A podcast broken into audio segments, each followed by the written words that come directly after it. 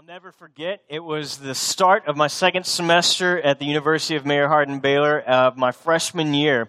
And something happened to me that I'd never experienced in my life before. I showed up to the gym in January, and it was completely full.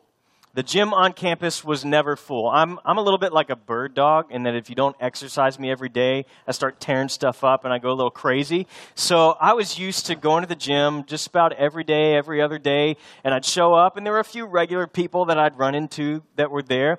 But for the most part, it was pretty much empty until the beginning of the second semester when I came back January and every single piece of equipment was being used. There was not a dumbbell to be had or an, or a, an elliptical machine or a treadmill that I could get on because every single piece of equipment was being used. And I, I couldn't figure it out. My first thought was, well, maybe everybody made some New Year's resolutions and they're, they're actually sticking to them uh, here in the third, fourth week of January. But as I started talking with people, you know, saying, hey, uh, um, you know, I hadn't seen you in here at all last semester. Why, why are you coming now? Like, why are you using my equipment? Um, no, why are you here now? Like, and, and the response, almost every single person was, well, you know, the weather's going to start getting warm soon and uh, someone may invite me to go out to the lake, and I don't want to be embarrassed when I when I have to put my swimsuit on. Right? It was like it's swimsuit season is coming, and nobody knew exactly when that first warm day was going to come,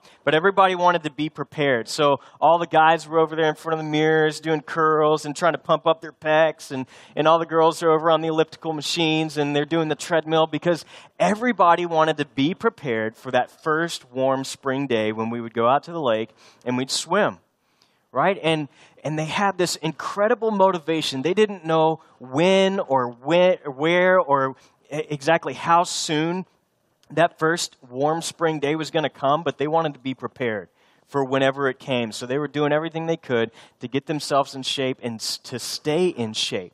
So they had this incredible motivation.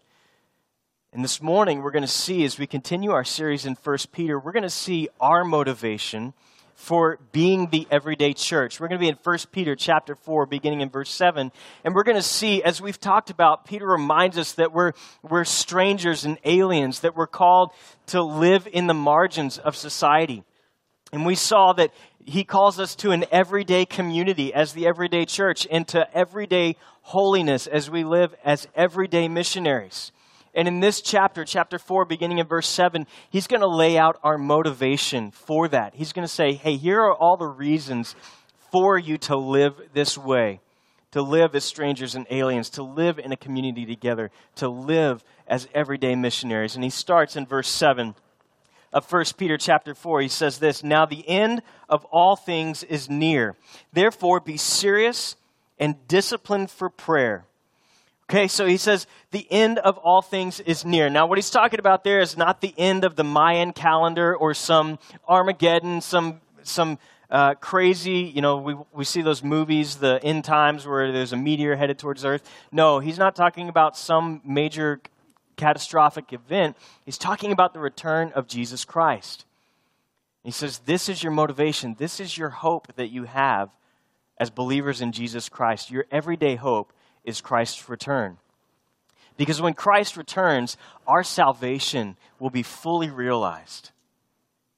Our salvation will be fully realized and will be fully complete. And so he says, This is what you have to look forward to.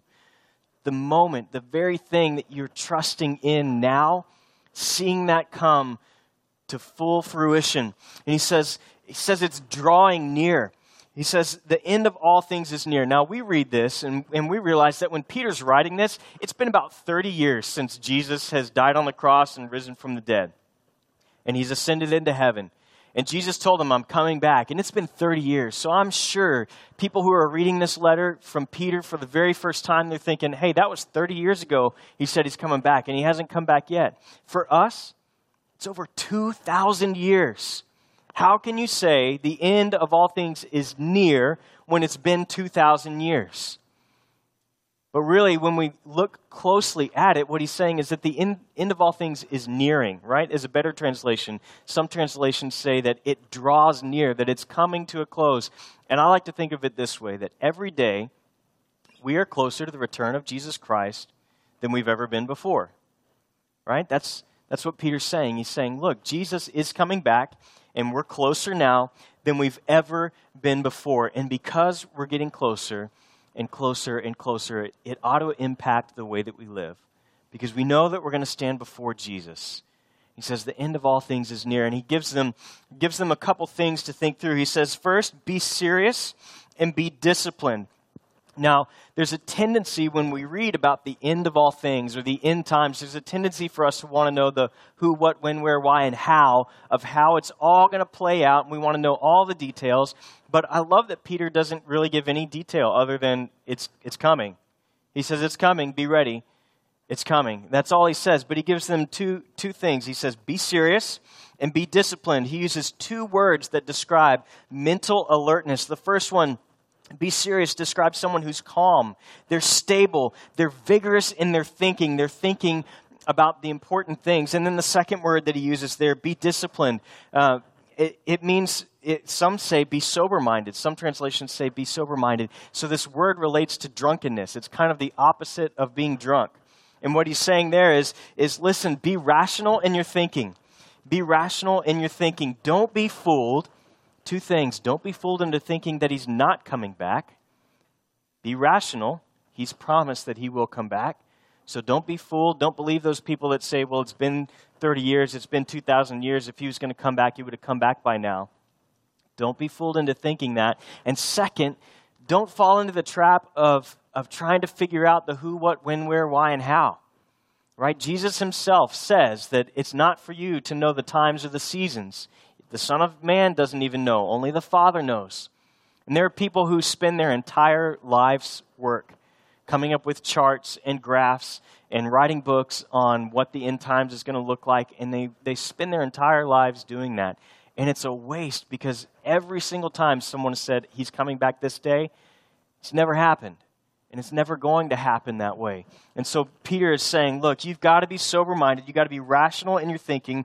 Don't worry about trying to figure it out what I want you to know is that we're getting closer. We're getting closer, and it could happen at any time. Just like when I was in college, that first warm spring day could have come at any moment. It's Texas. We could have our first warm spring day in January, and everybody's headed out to the lake, or it could come in May. You never know, right? But we want to be prepared. We want to be prepared because we know it's coming. We know it's coming soon. And so he says, Look, it's getting closer. It could happen anytime. Be sober minded. Be clear in your thinking. So, how do we do this? How do we do this? He gives us the answer in the very next word. Be serious and disciplined for what? What does it say? Be serious and disciplined for prayer. Be serious and disciplined for prayer. Christ's return is our incentive, it's our motivation that keeps us disciplined and prayerful in our behavior. And what Peter is saying uh, there is look, you need to be in communication with God about your actions, about your thinking, making sure that your thinking is in line, that you're praying through your own lifestyle, your own choices that you're making, but also that you'd be praying through the people around you. That God would give you strength, He would give you wisdom to minister to the people around you, and that He would give you the ministry of the Word to reach other people for Jesus Christ. And so, our living, if our thinking is right, if our praying is right, then our living will be right as well. And he jumps into that in the very next verse. Verse 8, he says this Above all things, maintain an intense what? Maintain an intense love for who? Each other. Since love covers a multitude of sins. Verse 10, he goes on and says, uh, verse 9, he says, Be hospitable to one another without complaining. So there's a couple things here that he talks about. First is that our hope the hope of Christ's return is demonstrated as a reality in us when we love one another. He says, because the end of all things is coming, you should be disciplined, you should be praying, but that's going to show itself in the way that you love one another. So he gives them the command to love each other intensely. Um, the word that's used there eh, for intense, some translations say deeply loving one another. It's a word that's used to describe the taut muscles of an athlete as he's straining and striving towards the finish line. Right? It's this straining and striving that he calls us towards. Now, I've run a couple marathons in my life, and I've run probably countless 5Ks uh, and, a, and a few half marathons. And I can tell you that um, every single race that I've ever run, when I've been running in that marathon, when I see that finish line, it doesn't matter if it's 3.1 miles in a 5K or 26.2 in the marathon. As soon as I see that finish line, I start to sprint. With whatever is left in me, I just start sprinting and straining. This is a picture of me finishing out the 2008 uh, White Rock Marathon in Dallas. And man, I was tired. I hadn't finished all my training. I was worn out at the end, but I saw that finish line and I just started sprinting and straining. And at the very end, I could just feel that my muscles were still tense and tight, and I could barely walk because my calves were so full of blood. And I was just worn out. And Peter says, As you see the end of all things is near, as you strive to live and love one another, says it should be this way. It would be so intense that you would strain to love one another, that your straining would be to the point of self sacrifice. He uses the word agape here when he says to love one another. And agape is the type of love that is self sacrificing. How is it that love is self sacrificing? It means putting the needs of others ahead of our own. It means at times forgiving them. I'll never forget before the day, the actual day that Amanda and I got married, I was back in the groom's quarters, which was the choir room at First Baptist Salado. And we're back there, we're preparing, and my mom and dad came back to pray with me, giving me their last minute words of wisdom. And uh, my mom said, and I've heard her say it many times since then, she says, Remember, you won't always like each other, but you will always love each other. You won't always like each other, but you won't always love each other. Now, if you're married or you have brothers and sisters, you know that that's true right? There are times when you just look at each other, you're like, you know what? I need a break. I need, I need to go to my room. You need to go to your room. And I just don't like you right now, but I still love you. We're going to work through this. But for now, we need to separate. We need to give each other some space. But I still love you. Sometimes that's hard for us as believers because we want we, we think that love means an emotional love, and there is an aspect of that, but it's so much more than that. I had a roommate in college named John that we roomed together for one semester because we could not get along. Like, for whatever reason, we just couldn't get along as roommates. But as soon as we separated that very next semester, we became best friends. He became my hunting partner. That, that he was taking me out. We were going duck hunting before class almost every morning and during duck season. I was spending every afternoon in his apartment we were eating together, we were hanging out all the time. For whatever reason, when we lived together, we couldn't get along. But as soon as there was that little bit of separation, we began to appreciate one another in a different way. And, and we pretty much probably should have just moved into the same apartment together because we spent every minute of every day together, just hanging out, being friends. Paul and Barnabas, the same thing they had a disagreement that came up and, and they split ways because they just couldn't agree. But they come back together, and we see later that Paul is, is admiring Barnabas and he's promoting Barnabas as his co worker in Christ. And so sometimes for us, we have that disagreement, and what needs to take place is not just the intense love, but the forgiving love. And he shows this in that very next section where he quotes from Proverbs 10:12. He says, "Love covers a multitude of sins. Love covers a multitude of sins. Now, when I first read this when I was younger, I thought that it meant that God's love covers my sin, so that when I put my trust in Jesus Christ, I'm covered by God's love and He no longer sees my sin. And that idea is 100% biblically accurate, but that's not exactly what this verse is referring to. It's kind of similar in the way that, that our love for each other covers over each other's sins. So that when we see each other, we don't see each other's weaknesses, we don't see each other's uh, faults or sins that may have been committed against us, that we're able to let those things go. We're able to let those things go and to love one another. It's the type of love that is talked about in 1 Corinthians chapter 13. It's the type of love that's talked about when Jesus is, is talking about how our our ability to forgive others demonstrates the reality that we have been forgiven. It's that kind of love that he is calling us to here. So we have this agape, self sacrificing love. And I want to I want to challenge you. Um, we're into November. Today's November 1. And I want to ask you this question Is there someone in your life that you need to extend loving forgiveness to? Is there someone in your life that, that maybe you're harboring bitterness against? Maybe you're just being unforgiving. Proverbs 10 12 says, Hatred stirs up strife, but love covers a multitude of sins. what we see there is that when you're forgiving someone, you're covering their sins. If you're not forgiving, you're expressing hatred. And I want to challenge you in this to start praying that God would work in your heart, that God would change your heart towards whoever it is that, that you need to seek forgiveness from or extend forgiveness to, that you would be, wake, be able to wake up on Thanksgiving Day completely at peace, knowing that there, there is no one that you need to extend forgiveness to because you've extended forgiveness to them. And you could be truly thankful for the forgiveness that God has extended to you. And you would demonstrate that through your forgiveness towards other. That's just that's just my little challenge to us that we would honestly be able to say that there there is no one that I need to forgive because I've already forgiven them. Whether that's a conversation that needs to take place or something that just needs to take place inside of you. Agape love, self sacrificing love. The second kind of love that he describes It's not only an intense and forgiving love, he goes on in the second half of that verse, or the verse 9, and he explains a practical way to love. He says, Be hospitable to one another without complaining. Now, the word there for hospitable is made up of two Greek words, phileo and xenos. Xenos means stranger, phileo means brotherly love. And so he's saying, look, I want you to love in a very practical way the people that may be strangers, but the people of the church.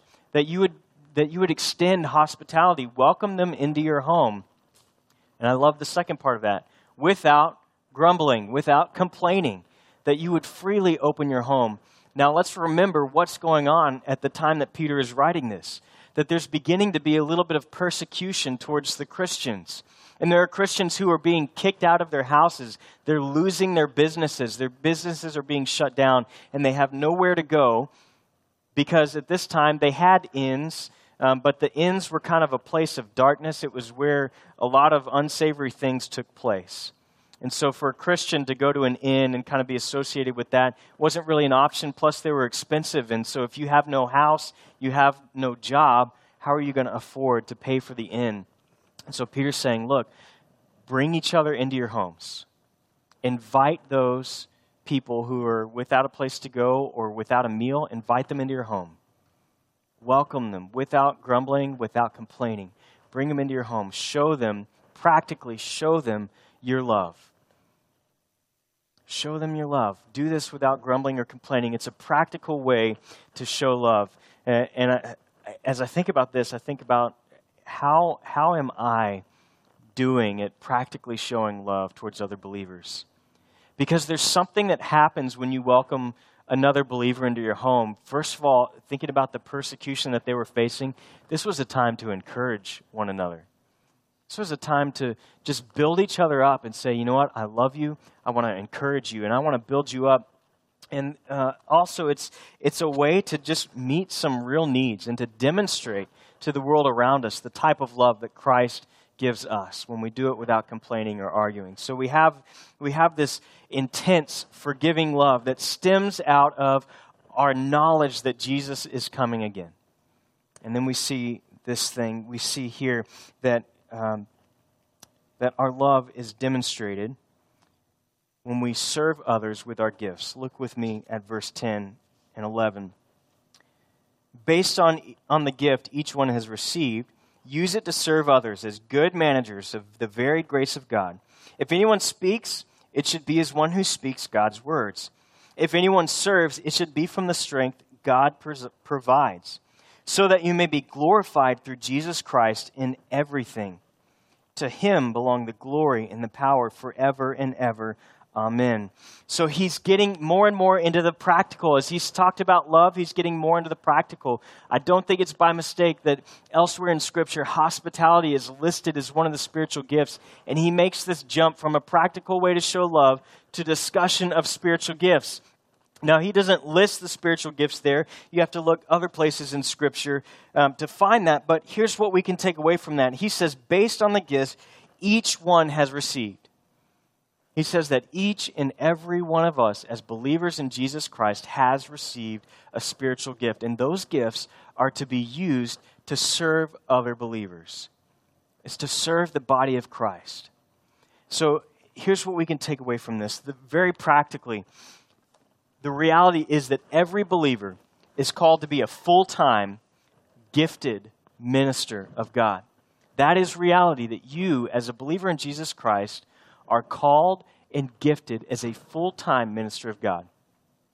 Here at River Rock Bible Church, we often say the pastors are the equippers and the members are the ministers. And here's what we mean by that.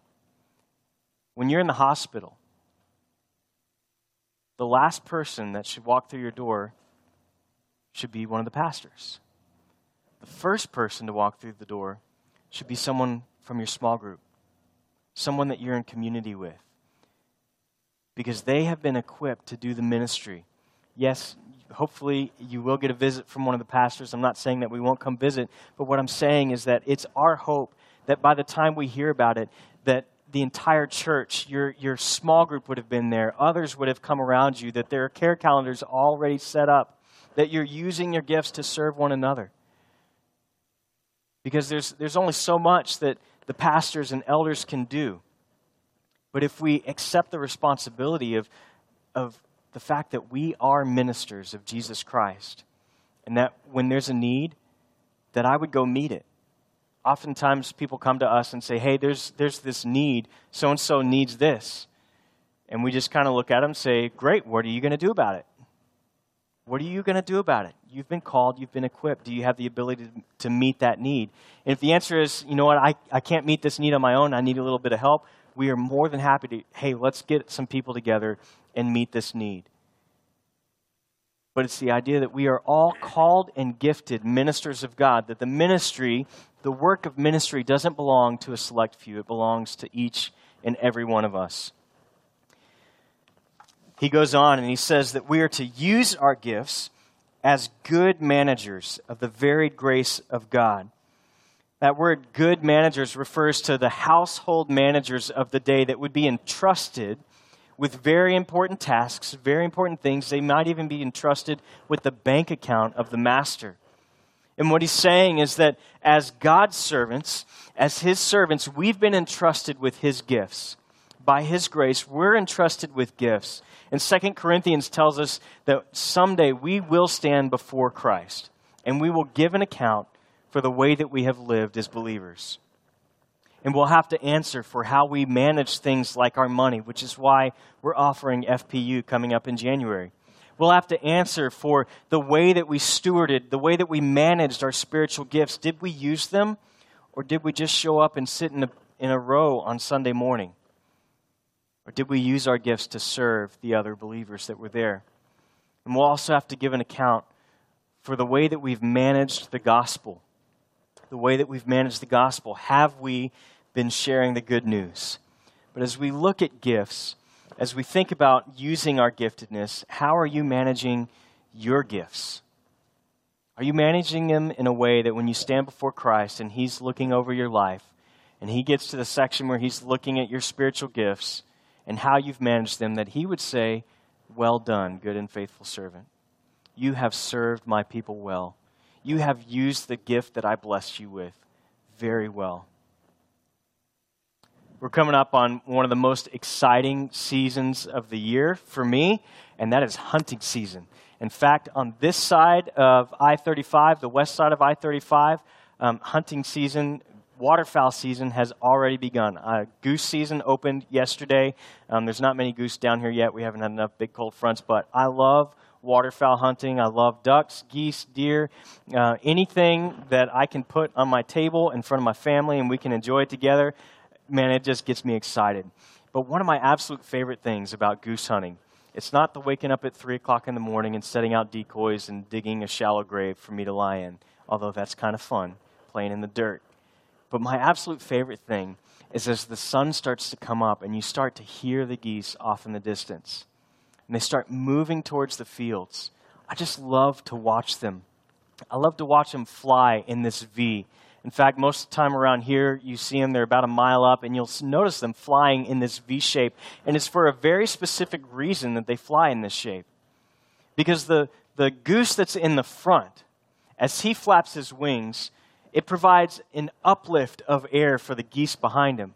And so as you go further and further back, this one in the back is experiencing the full benefits of that uplift of all the other geese. And what they do is they take turns, they rotate positions so that the one who's leading isn't always in the front, that he gets to move to the back and he gets to rest. And he's uplifting the other geese. And flying in this formation, geese can fly up to 1,500 miles per day. 1,500 miles per day. That's pretty far. I don't even like to drive that far in one day. And they can fly that far in one day. It's something they are, they're able to accomplish something together that they could never do on their own. In the same way, when we use our spiritual gifts, we provide an uplift to the other believers around us. And together, as we all participate and we all use our spiritual gifts, we're able to accomplish something that would be impossible to accomplish on our own.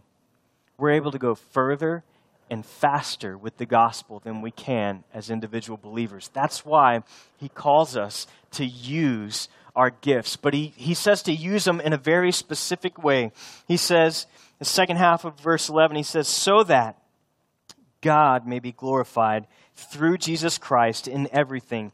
To him belong the glory and the power forever and ever. Amen. He's coming to this point and he's pointing us back to Jesus Christ. He's reminding us that remember, we started with the end of all things is near, and I, I, went through the, the reality that because the end of all things is near, it ought to change the way that we think, the way that we pray, and that demonstrates itself through love. And that love comes as we share our spiritual gifts with each other. He says, Now I'm bringing you back to the reason, to the hope of Jesus Christ's return, that your gifts would be used in a way that it would point others to Jesus Christ, and it would prepare others for his return.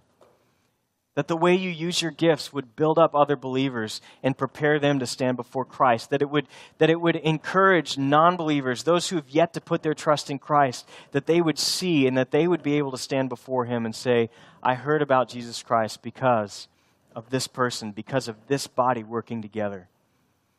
So, as we think about our everyday hope, we want our everyday hope to be demonstrated through our love. Our love is seen through our service, using our spiritual gifts towards one another. And we, we serve in a way that points other people to and prepares other people for the return of Jesus Christ. That is our everyday hope. The day that our salvation is fully realized as we close this morning, we're going to go into our time of take two. And I just want to encourage you as we move into this time, you'll notice in your bulletin there's a little spot that says, um, you know, this is what God is saying to me, and then here's what I'm going to do because of what God is saying to me. And so I want to encourage you to think through how is your thinking? Are you keeping the return of Christ at the forefront of your mind, allowing it to affect the way that you live, the way that you uh, make your choices? Are you loving others in a way that demonstrates the reality that Christ is coming again? Are you using your gifts in a way that brings glory to God and points other people toward his son, Jesus Christ? Maybe for you, something that stuck out to you was that need to extend loving forgiveness to someone. And you want to write their name down. You want to write down a plan of action. I'm going to pray for them or I'm just going to pray and ask God to change my heart, or I'm going to make that difficult phone call. Whatever it is, I don't know what God is saying to you this morning, but I want to encourage you to take some time in prayer, listen to what God is saying, and then write down something that He is calling you to do because of what He's saying to you this morning. Let's take two.